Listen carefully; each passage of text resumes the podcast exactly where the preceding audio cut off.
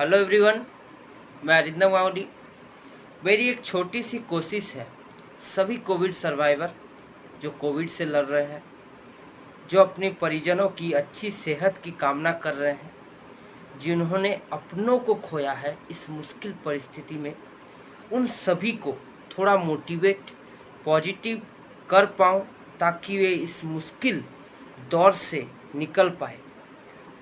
उनके लिए मेरी तरफ़ से। जावेद अख्तर जी की ये कविता आप सभी के लिए।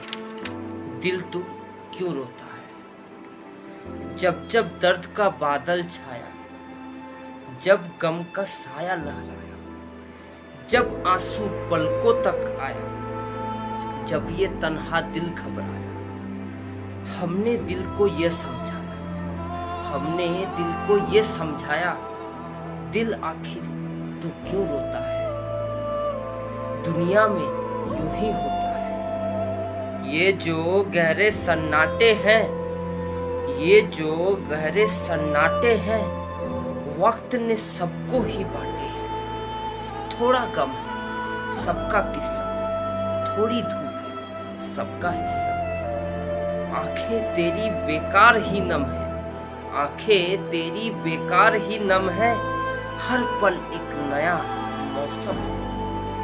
क्यों तू ऐसे पल को होता है? दिल आखिर तू क्यों रोता है?